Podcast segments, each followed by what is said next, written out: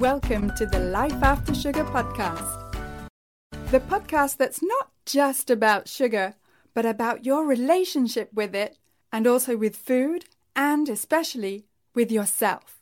So if you want to discover your life after sugar and hear inspiring stories from all kinds of people who also cut out sugar in their way, at their pace, for their own reasons, this is the podcast for you. Because you know, when you take away the sugar, you can finally discover the real sweetness in your life. I'm your host, Netta Gorman, and just before we get going with my interview with Keith McDonald, I'd like to invite you to head on over to aftersugarclub.com. That's my website, aftersugarclub.com, to download my free resource, which is a simple guide to getting more energy with less sugar. And you can also surf around on the website. There's lots of free resources for you, as well as on my Facebook page, Life After Sugar, and on my Instagram account, My Life After Sugar. See you there. Today, I'm talking with Keith McDonald. Now, he found out that he is celiac or celiac, depending on where you come from. but that was just the beginning. Listen to his inspiring story. All right, Keith, great to meet you. Can you tell me a little bit about your life when you were still consuming sugar and junk food and things like that? Oh, absolutely, Netta. So, as uh, we were just talking uh, for a few minutes, a few minutes ago, and my life before sugar was certainly not a life that I miss. And I, I grew up in quite poverty stricken uh, life. Uh, that doesn't really matter, but where, where that actually matters is the foods that we chose were not always the greatest. A lot of the foods that we ate, a lot of grains. I lived off macaroni and cheese and Mr. Noodles and potatoes and hamburger and gravy and macaroni and hamburger, that type of stuff. So as a kid, I kind of remember eating it. It was really good because it give you these really good energy bursts.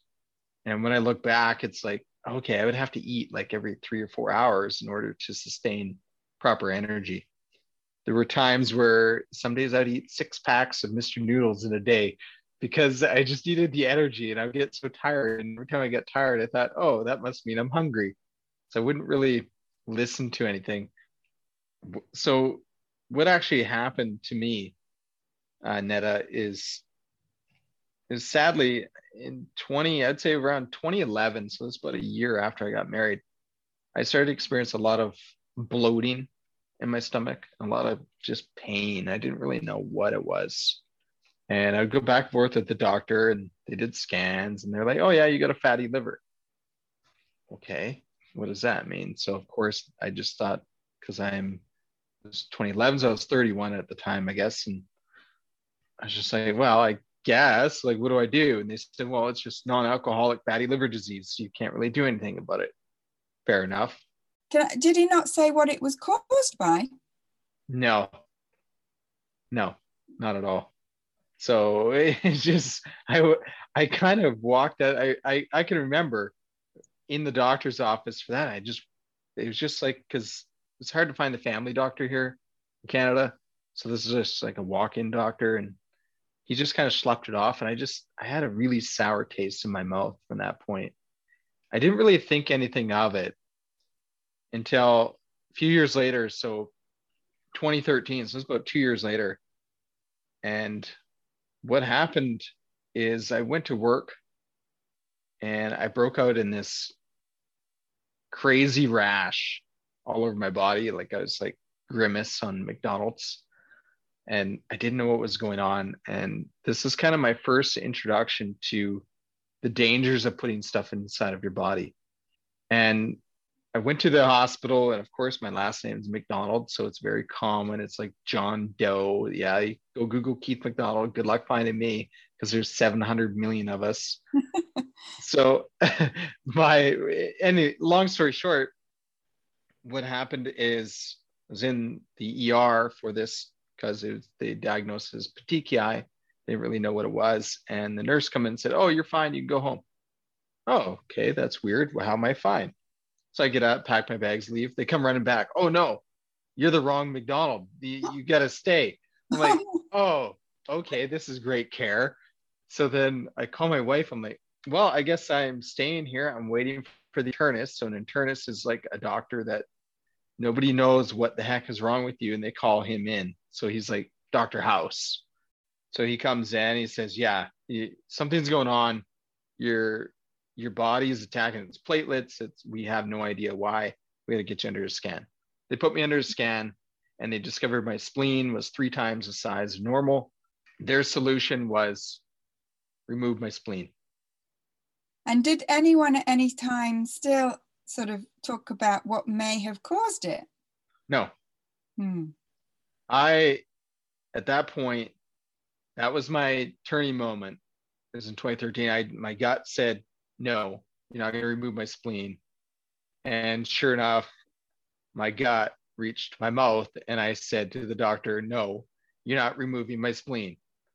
And he kind of just looked at me dumbfounded, like, What? I was like, Well, I'm not doing this. I said, I need to figure out the cause of this. He said, Well, it's autoimmune.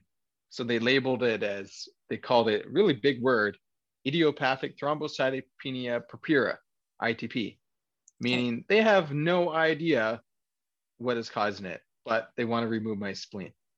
So I took time off from work, two weeks off straight. I had a kid, very young kid at the time. She was four months old. of course, my wife was at home because she's on maternity leave. All I did for those two weeks is straight research on myself to try to figure this out. And I was actually able to link all my past history. I went through all my symptoms. I was able to link it with gluten, which is a pretty nasty thing. So the second that I cut out gluten, within two weeks, my spleen returned to normal, my platelets returned to normal. I went back to the doctor and he said, Oh, yeah, okay, you're right. You have celiac. And so you told your doctor what you had? Yes. Yeah. And what kind of foods did you cut out when you said you stopped eating gluten? So anything basically there's a diet called the specified carbohydrate diet. It's actually uh, Dr. Haas in the 1930s uh, came up with this diet plan. It was something with like 630 celiacs or something like that. And they figured out basically all these gluten foods. So gluten will include anything wheat, barley, rye, anything basically grows with the gliadin protein is what you end up being allergic to and it turns out it's actually for myself long story short but corn is also in that if you look at food packaging everything in the world has gluten. So really quickly my wife had to learn how to become like a gourmet chef and cook without packages. So this is in spices this is in sometimes yogurt even has it put in. So you have to look at everything. And the crazy thing is these manufacturers change it because it depends on the cost of the day. Oh, let's not put gluten in this month, and next month we're going to put gluten in. Are they not so, obliged to um, to put on the packaging that it contains gluten or contains no gluten? Is that no? Not, they're not obliged, no. They are not. Canada's regulations. There's ways around that. The ways around the packaging is that that comes before the manufacturer. So, so say they order uh, a certain ingredient, certain spice. They order just that spice. That spice itself may have contained gluten. Well, they don't have to say it. They don't have to claim that it's gluten. So unless it says gluten free on the package, no, forget it. Just assume that it has gluten. So you'll see in the stores now, like I even had to get to the point where rice, I was looking at rice and some people will see in packages of rice, it'll say gluten free. And you'll think, well, why are they putting that on rice? They put that on rice because it's made in plants where there's wheat. And as a celiac, even a 20 parts per million would really affect me at okay. that point. That's the cross contamination. That, that's right. Cross contamination was a huge thing. And yeah, anytime that you would get an incident, I didn't know what I just thought it was normal. I thought it was normal to always be bloated, always be in pain, always have joint pain. I, I had no idea what the difference was. And that's really where things started. Okay. Did it get worse as you were an adult, or did you used to have this even when you were a child?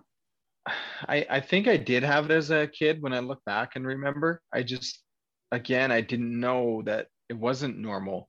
There were times, of course, I said I grew up in poverty, which I did. So we we had an outhouse for a toilet. So there were lots of times I'd go out two o'clock in the morning, go use the bathroom because I just all the time I, I thought that was normal. I didn't know any different. So it it certainly it probably does date way back, but really it didn't start for me to get really bad till around I would say 2008 is when it kind of started. And I attribute a lot of that, and I won't get into that because it's maybe for a whole nother podcast. Mm-hmm. I attribute it to GMOs with Monsanto. And that's where I think a lot of the changes have happened. Eh, because I think, in fact, I know if I were to consume ancient grains, which happen to be there's an island, I don't know the name of it, off Italy that actually has these that are not GMO food, I won't be affected. Yeah, yeah, I believe you totally. So, so you stopped gluten. Yeah. You stopped pr- products with gluten, um, yeah. which are uh, 100% processed products, right? Yes. I mean, as far as I know, you can correct me. There are no unprocessed foods that contain gluten because you're not going to go and like eat an ear of of wheat or something, right? It's always ground up into flour and put into processed products. Yeah, hundred percent. Yeah, you're you're bang on for that. So gluten, if you think of gluten, just think of anything in the middle aisle of the grocery store probably has some form of gluten unless it says gluten free. And, and there are some celiacs that unfortunately I'm not one of them. I shouldn't say unfortunately, fortunately, I'm not one of them. They can't actually breathe in the gluten. That's how badly they're affected. So with celiac, essentially what it is, is you'll get a leaky gut. So your lining of your stomach is like a tenth of the size of your hair or something. It's very small. And that can actually break open and poison your blood. And the other component is your villi inside of your stomach won't absorb the food properly. Hence why you have so many bowel movements because you have absorption issues. And a lot of I think the doctors got me wrong so much because most celiacs are very thin. And myself, I was never thin. I the opposite. So it's certainly possible. A lot of people, the doctors will now just say, oh, well, you must be intolerant. You can't be celiac. Well, mm-hmm. no, I actually did a DNA test that shows it's in my DNA, which I think is a whole different story because yeah, that's that's another topic, Netta. Okay. Okay. So you you realized what it was you made that connection you very kindly informed your doctor so that he knew what your what your problem was and then you by yourself decided i'm not going to eat gluten anymore plus you had to uh, you know educate yourself uh, uh, what foods that actually translates into and then what and then i just got magically better for my bloating. A lot of so I had these initial things of a lot of my joint pain had kind of gone away. I didn't lose a whole lot of weight. I I probably lost well at that time I went from 317 pounds to 287 pounds. So that that was okay. That was a good weight loss. I was kind of thought, oh, okay, that's that's great. But then it just kind of stopped. It didn't go anywhere else because I didn't know anything different. And how are you feeling at that time, apart from the weight loss, for your digestion and your energy and everything else? Oh, di- digestion was awesome. I went from like six to eight times a day in the toilet to two to three times. And it was just amazing. I could go do things. I could camp. I could go on drives. I could kind of live a life that I didn't really know outside of that. Amazing. Amazing. And then so once you started feeling better, um, hmm. you didn't stop there, right? I did not stop. um, I, I I became a very my wife will say almost a fanatic on research and I'm a cybersecurity by trade. That's what I do. I've always been in computers since 2000. So I I yeah, I'm a Google freak. So when people say, "Oh, just Google it," well, there's a difference, and a lot of IT guys will listen.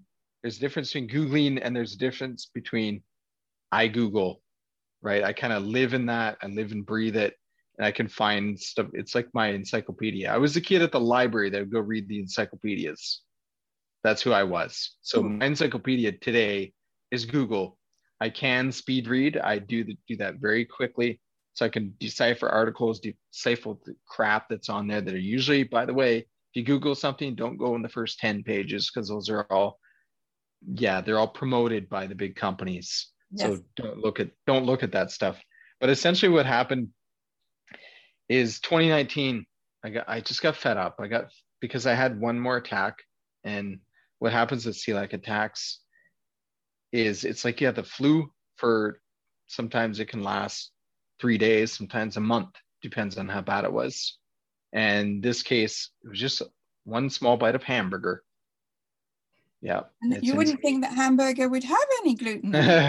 no, and on the package, 100% beef. And then, okay, you look at the ingredients. Oh, there's filler as wheat, contains gluten. so, ah. yeah. So that day, I, that's a day that I actually listened to my body.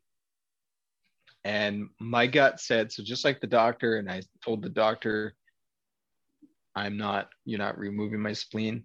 I told myself, I'm not eating. I'm done eating. I don't know why I listened to myself, but I did. And I can tell you the exact date. That was July 28, 2019. That you said, wait a minute, you didn't say I'll never eat again. I didn't say that. I said I'm not going to eat until this is fixed.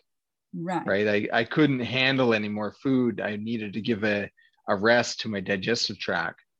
Um, and lo and behold, fasting. So I had delved into fasting, heard about it years before. Like my mom, when we were young, she put us on 24 hour fasts just because that's what she did. And I kind of knew about that a little bit. I didn't know its effects or healing effects and then it was actually that day i think the universe kind of connected with me somehow and i found a cool book all about fasting inside the thrift store and i was like oh okay i'll just buy it what was the name of that book uh, a guide to intermittent fasting by dr jason fung mm-hmm.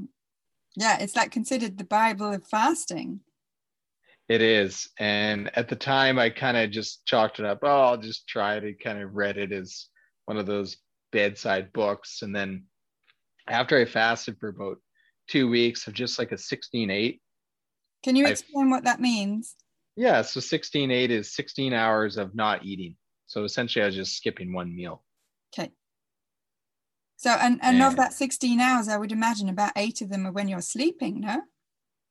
Oh, yeah. Well, for me, I always had poor sleep, but yeah, typically it would be eight of them you're already sleeping. So it's not really that difficult. The the hardest thing for me was cutting out the snacking because I would mm-hmm. do a lot of snacking at nighttime, sit on the couch and just pig out on chips and dip and popcorn and whatever else. So he's stopping those and stopping the old habits. Were they gluten free chips? Yes. yeah. if you look at chips, yeah, they they will say you have to look for gluten free on potato chips. Yeah. Yeah. I mean, you'll get the gluten free, but they'll come and, and kick you in, in the bum in other ways, as it were. Uh-huh. So you sort of discovered fasting by reading this book, or you'd already had like heard of it? You said you'd done it when you were a child. I did it when I was a child, and I can remember I was 10 at the time. I did it. And I remember us being at the laundromat, and I said to my mom, mom is it ready to eat yet can we eat yet and no it wasn't it was a water fast and that was really my initial and i just remember i don't know i didn't really feel all that well of it which if you're a kid you shouldn't fast right so. i was just going to say yeah so okay so you kind of knew that fasting you knew the concept of fasting but was it dr fung's book that really sort of brought it home to you just how beneficial it could be for you. It kind of was, but I didn't believe it at first when I was reading the book. I was just saying, oh, yeah, I just kind of skimmed through it real quick. And I was just like, eh, I'll just try it. I'll give it a shot. after two weeks, I was like, what is going on? And then that's when I decided to start Googling more about Dr. Fung and reading his YouTube, reading YouTube, listening to his YouTube. And I just kind of spiraled from there. And that's when I, yeah, things, things got really interesting after that because from July to December of 2019, I went from 287 pounds to I think it was about 235 pounds. Now that's amazing, and a lot of people would say, "Well, sure, of course you're losing weight. You're not eating." Mm-hmm. And that's but we know true. That, yeah, so the the amount of food that I was eating that uh, in that time frame was like leaps and bounds for the amount of food that I would consume was just crazy. So it's not necessarily less is better. It's if you have good quality food, more is better. More will mm-hmm. make you lose weight. You don't want to calorie restrict yourself. So when you say better, well, you say better and I say better. so what kind of I'm interested to know well what were you what were you eating and especially what were you not eating during those six months? Yeah, so during those six months, I continued the diet that I was still on. So I actually moved more into a paleo type lifestyle. So from I would say I was paleo from about 2017. Uh, so paleo, uh, big superstar in the paleo world is Mark Sisson. So he's quite well known. So I was paleo just because it made me feel really good and a combination of that other diet, the specified carbohydrate diet. I didn't really know keto. I, I had delved into a little bit. So I would almost say it was a mixture of the SCD, paleo, and keto diet all at once. And what they all have in common, you can see me coming a mile off. so the biggest, yeah, the biggest thing they all have in common is the types of carbs, and of course, cutting out sugar. So sugar yeah once you realize that sugar is the biggest driver of your insulin and your glucose kind of makes you realize that okay diet is huge. And sugar and flour for you. Yep. Yeah. And i'm not even celiac and flour is a big thing for me as well. That once you drop sugar and flour it's like your whole life changes. Yeah, it, I would say, yeah. So once that weight loss really hit, that's when I got even deeper into the fasting because I didn't realize how much weight I'd really lost. And I went to Mexico uh, like in February of 2020. So this is before all this COVID stuff. And I saw pictures of myself. I was like, whoa, what is going on? And that's when I kind of delved into other worlds of fasting, like the Gin Stephens of the world. That's a whole nother group. The Dr. Berg, even I looked at the snake juice guy. Uh, there's so many people out there in this space that are helpful. Um, but you have to be your own advocate. Yeah, because um, at, I mean, I'm sure you're in contact with several doctors, or, or, I mean, I imagine you are. Um, you can correct me here, but for your celiac disease and whatnot, um, did any let's call them, you know, regular doctors ever talk to you about fasting or suggest it? Never. Never. During that time frame, one big thing for me, what we call in the fasting world, Netta, is a NSV. I'm sure you know what that is, a non-scale victory. So the biggest thing for me was my testosterone. So in 2008, I well, I wouldn't even say 2008. Since I was 19, I'd suffer from a lot of impotence. And I'll gladly say that. So, you female listeners out there, if you have a husband that has an issue, probably has low testosterone. Yeah. No, Guess what? Mm-hmm. Guess what they prescribed me? They gave me shots, and my wife would I'd bend over on the couch and she'd put a shot in my butt of testosterone. And then Androgel came out, which is this gel you just rub on your skin. It's quite dangerous. I did that for years. And December of 2019, I went did my regular blood work. My testosterone was normal. And, and my doctor had no idea. My doctor had no idea what was going on. because you'd stopped using those products. You'd been fasting and eating what they call say, eating clean. Yeah. And yet your testosterone was back to normal. That's right. No meds. Zero meds. I stopped meds. As soon as I got that blood result, I stopped. And that's typically unheard of. And my, I can tell you, yeah, I, I can tell you my testosterone is through the roof today. And uh, did you make that connection between the fasting and your testosterone, or did anyone else? Nobody. No, of course I, of course I didn't. There was other, there's other hormones as well. My pituitary gland. I had a brain scan done because there's on the frontal lobe, there's two hormones that are produced called LH and FSH. Go Google them. They stopped functioning too. And they started functioning. Once you so, fasting. Yeah, as soon as I yeah, as soon as I started fasting, all these things that they said were idiopathic, they had no idea what was going on. Everything started getting just corrected by itself. It was like magic. The eczema, I had my eyebrows. If you see pictures of me online, you'll see that I almost have what's called a unibrow because I had this really thick eyebrow. But I was always have eczema in it where I could take it and brush it and like dandruff would come out of it. I had really bad dandruff in my hair. That's all gone. So it's amazing when you combine cutting out sugar and you're fasting and a proper diet, or what one really good doctor I like, Dr. Ken Berry, says the proper human diet. It's amazing what happens to your body. It is amazing. And I find it amazing that it's amazing. and that yes. we, you know, that we find it so exceptional when it really should be the norm. Mm-hmm. No, of and, course. Uh, like, uh, yeah, the, there's other things. The, the other really cool thing, Netta, is I, I know you're a teacher, but I used to hate to read. And they would always blame it on my eyesight and say, oh, it's your eyesight, your eyesight. But I still hated to read. Now I'm like a book connoisseur. I probably read two to three books a week. I've never read so many books in my entire life. And I can count before 2019 how many books I actually read in full detail without having to read it again and again and again. I can retain it. So the biggest thing was this brain fog lift. And recently, because I've made some other changes, there's a, there's I call it this is kind of my theory.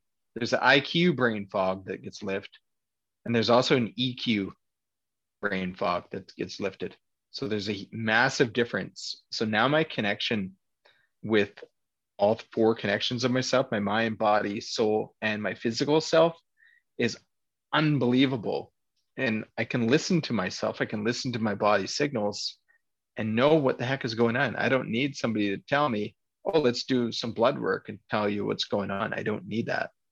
Yeah, that's fantastic. That's fantastic. So you've got this connection, you know, between you, your emotions, your brain, your body. And do you find that that connection is clearer while you're fasting or it's just clearer because you're fasting? I would say it's a combo of both. So when I'm fasting, my awareness level goes right through the roof. And usually it's about 18 to 19 hour mark. When I'm in the feasted state, so when I'm eating, it goes down a little bit, but it's not anything like it was. So I prefer reading when I'm in the fasted state because I just find that after I eat, I do get a little bit sleepy still. But since mo- making a move about three and a half weeks ago, I moved over to uh, diet carnivore. So that's really made a difference on my EQ levels in my brain, where I'm so aware of my emotions, it's almost somewhat overwhelming. Because I think what happens when you lose weight, your emotions get stored up in your fat tissues, your muscle tissues, your skin tissues. And as you lose, those get released. So you're dealing with a lot of crap so carnivore has helped me deal with a lot of stress in my life and yeah, fasting. I believe it definitely. And, and, you know, I call it nothing to hide, nowhere to hide. When you take mm-hmm. away that screen that you used to use, whatever it is, for me, it was sugar, for, you know, for other people, it's other things. that's that emotional screen of going towards eating something, whatever it is, to to kind of numb your emotions. When you take away that screen, it, that's why I call it nothing to hide, nowhere to hide. And for me and for you, that's a good thing. You know, it kind of forces us, us to grow up and to face our emotions and to deal with them in other ways than, you know, chips, cookies, chocolate, name it. Caffeine. So one thing that I've done January 5th of this year, I made a commitment and that was zero sugar. So I went, so that's natural flavors. That's basically zero. So of course, in my diet the last few years, I would have sugar once in a while. I'd have like the cake and stuff like that. You can still do that. So March 4th was my birthday. I had a piece of cake, gluten-free cake, but I had a piece because it was moderation. And you know what? The next day I kind of felt like crap. So it's like, oh, I wish I didn't do that. But it's it's okay. I'll probably do it again. Special occasions only. That's really it. I also made a commitment of no alcohol. That gets processed the same way as sugar. That was January 5th. I didn't drink that much anyway because being celiac, there's not so much that I can drink. Um, my grains, I was always eating rice. I made a commitment January 5th to stop that. So I haven't had any of that since. Uh, the other thing for sleep, I, my sleep was terrible. But so when in Canada, when uh, marijuana became legal, I started taking THC, CBD for sleep. I stopped that. And then January 25th, I stopped caffeine. Just a few weeks ago, I stopped sparkling water. So as of right now, I can't, I'm trying to search for addictions that I have because these corporations feed off of our addictive behaviors.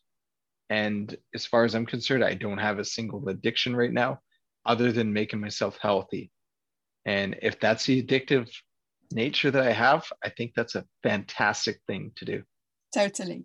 Totally. And you don't look or feel like you're unhappy, unhealthy, you're not denied. Do you feel like you're denying yourself anything or that you're restricted in any way? No, I feel the opposite. I feel that if I go and eat, say, sugar or caffeine, that I'm denying myself a proper life. I used to think, oh, well, I can't deny myself sugar because it tastes so good. Now, I, I think total opposite that if I have sugar, well, I'm actually denying myself of feeling good.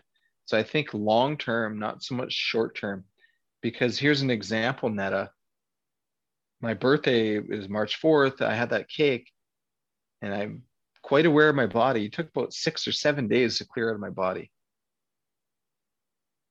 Yeah. And happy birthday. yeah. Happy you know? birthday. So it's like, so those 10 minutes of oh, those late minutes, it is, it, it is a lot of joy. Like I, I will tell you that, but it's like, okay, tongue, for 40 years, you controlled my life and guess what? The rest of my body, the 70 trillion cells in my body tell you forget it. So I'm going to listen to those over my tongue. And that's just it. And once you do that, what has happened with my palate of these foods is amazing. Like you taste a ribeye and it's just like, oh my God. If I was to taste a ribeye two years ago, I'd have to put like slather it with marinade or barbecue sauce for it to taste good. Now I can taste the difference in the quality of the steak. And it's, yeah. it's just amazing. And even lately, salt, I used to have to put salt on everything because I just need a taste. I don't want that anymore. I want the actual taste of a good quality steak. And that's just what I've become. I'm becoming, I, I guess, a purist in my own mind. yeah, I mean, it goes against what most people would imagine. Like I would call you a foodie, you know, I call my I, I consider myself a foodie because I because it's like we've learned how to appreciate real food so much more and all the subtleties in different tastes. And whereas before it was we were our taste buds were so jacked up on these, you know, lab created, engineered tastes that we didn't really know what real food tasted like. We, we thought it tasted dull, but actually it was our taste buds that had been dulled themselves. I think our taste buds are fine. I think a lot of the chemically engineered garbage that we consume as people we're actually blocking neural pathways in our brain. So being a computer guy and being in the networking, everything eh, look at your brain in your head as a secondary brain. Your gut is your true brain. Well, if those pathways get blocked by anything, you're going to have all sorts of electrical problems going on, including in your palate. So that's why you have to mask stuff. And these companies know, excuse my words, they know damn well that we're addicted to sugar, salt, and while they fats, different types of fats. So fat is good depending on the type of fat, but when you combine sugar and fat, that's like the most dangerous thing that you can possibly do. And the companies know it because it it's cheap to put in. And they're going to continue to feed us this trash. So don't do it. And that's kind of my this is my way of saying enough is enough. You're not going to feed me that junk and wreck my body because I want to live till I'm 90 and be a grandfather and possibly a great grandfather. That's my goal. Yeah, that's great. Yes. And it's our, I find it's our power as consumers, you know, to refuse to buy what all, all these products, you know, they're not food. Michael Pollan calls it food like products. And I tend to agree.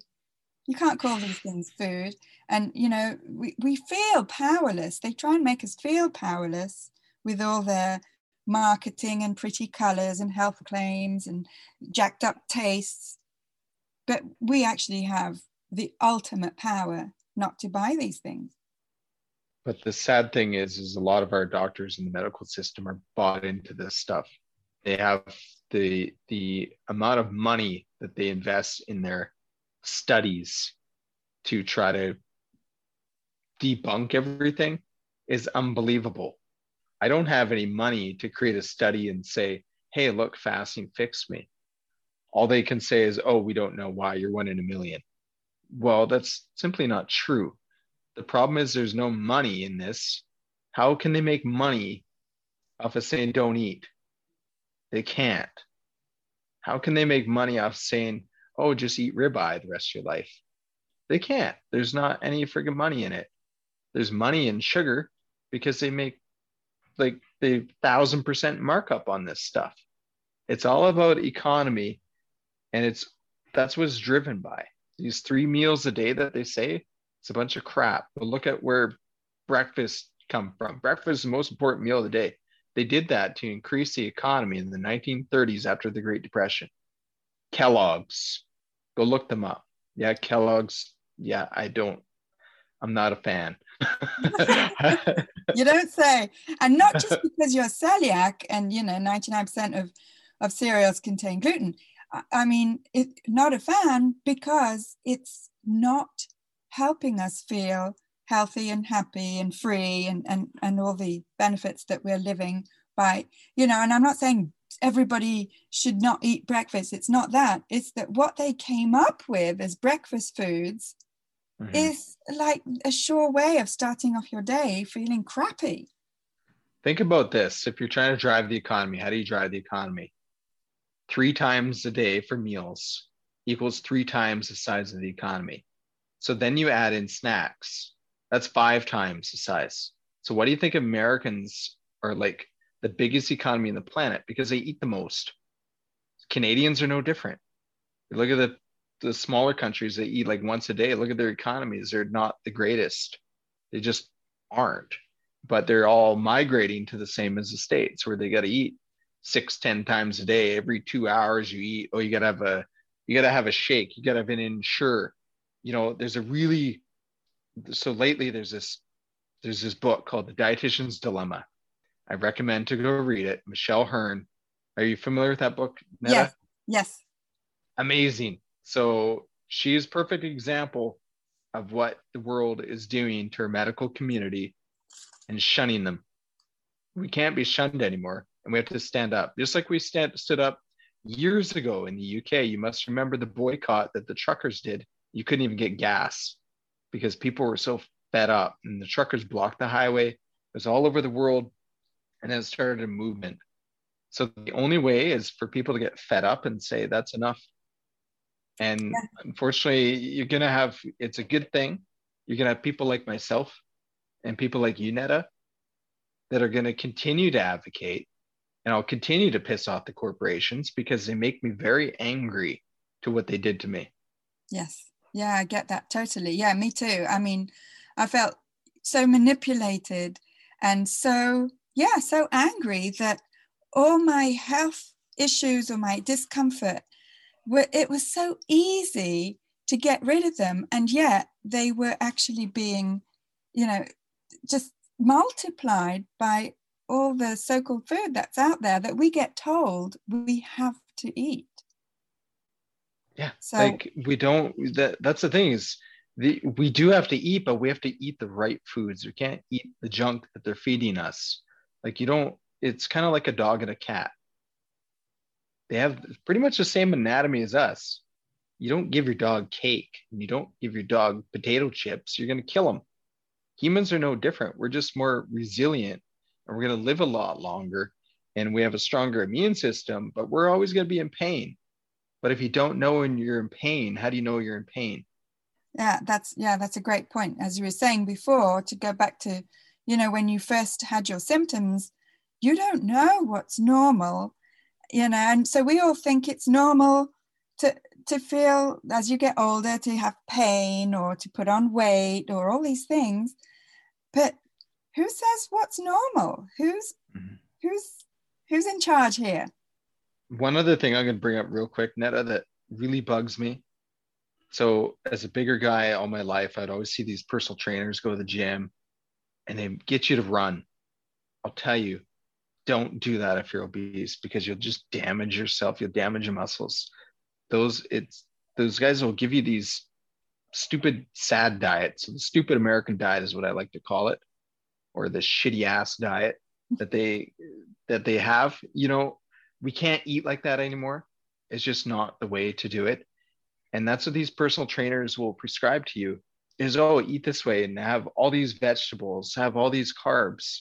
Oh but don't worry don't have hardly any protein or hardly any fat. Make sure your fat's low. I did that all my life it did absolutely nothing. And then i'd run like i'd run up mountains at near 300 pounds because I had determination, but I didn't have the education. Mm. Yeah, so most of the people listening to these podcasts, I'll tell you, Netta, they will have determination. And it's 99.99999% mindset for the changes that you want to do in your life.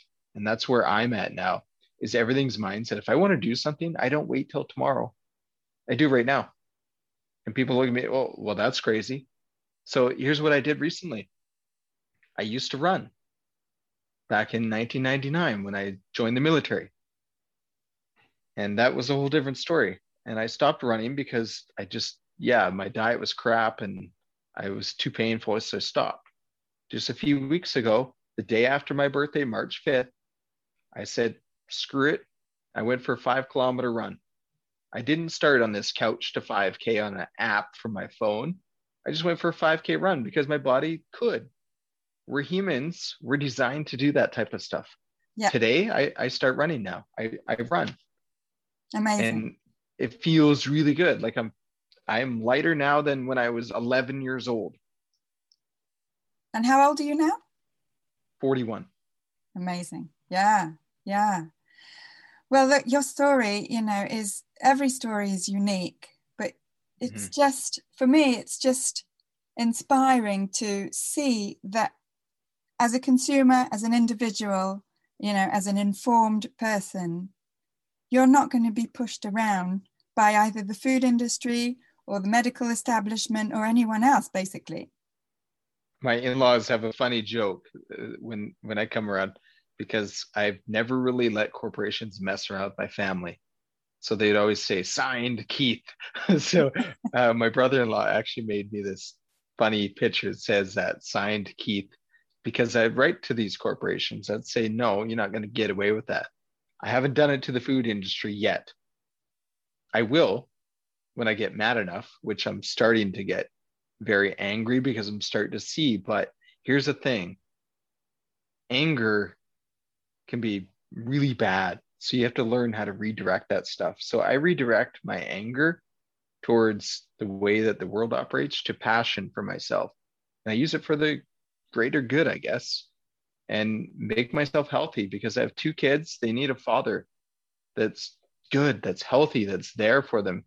And that'll stand up and that'll be assertive. I don't need to be aggressive in my stance, but I can certainly be assertive. And that's where that's where we go. I no longer have this brain fog. I'm no longer tired. I feel amazing, Netta. Like I never thought in a thousand years I would tell you two years ago if someone were to tell me, oh, you're gonna feel amazing, I'd be like, no, maybe in a different world or something else, but I feel amazing. I'm 185 pounds today. I have a goal of maybe 178 pounds. So I'm like seven pounds away from my goal weight.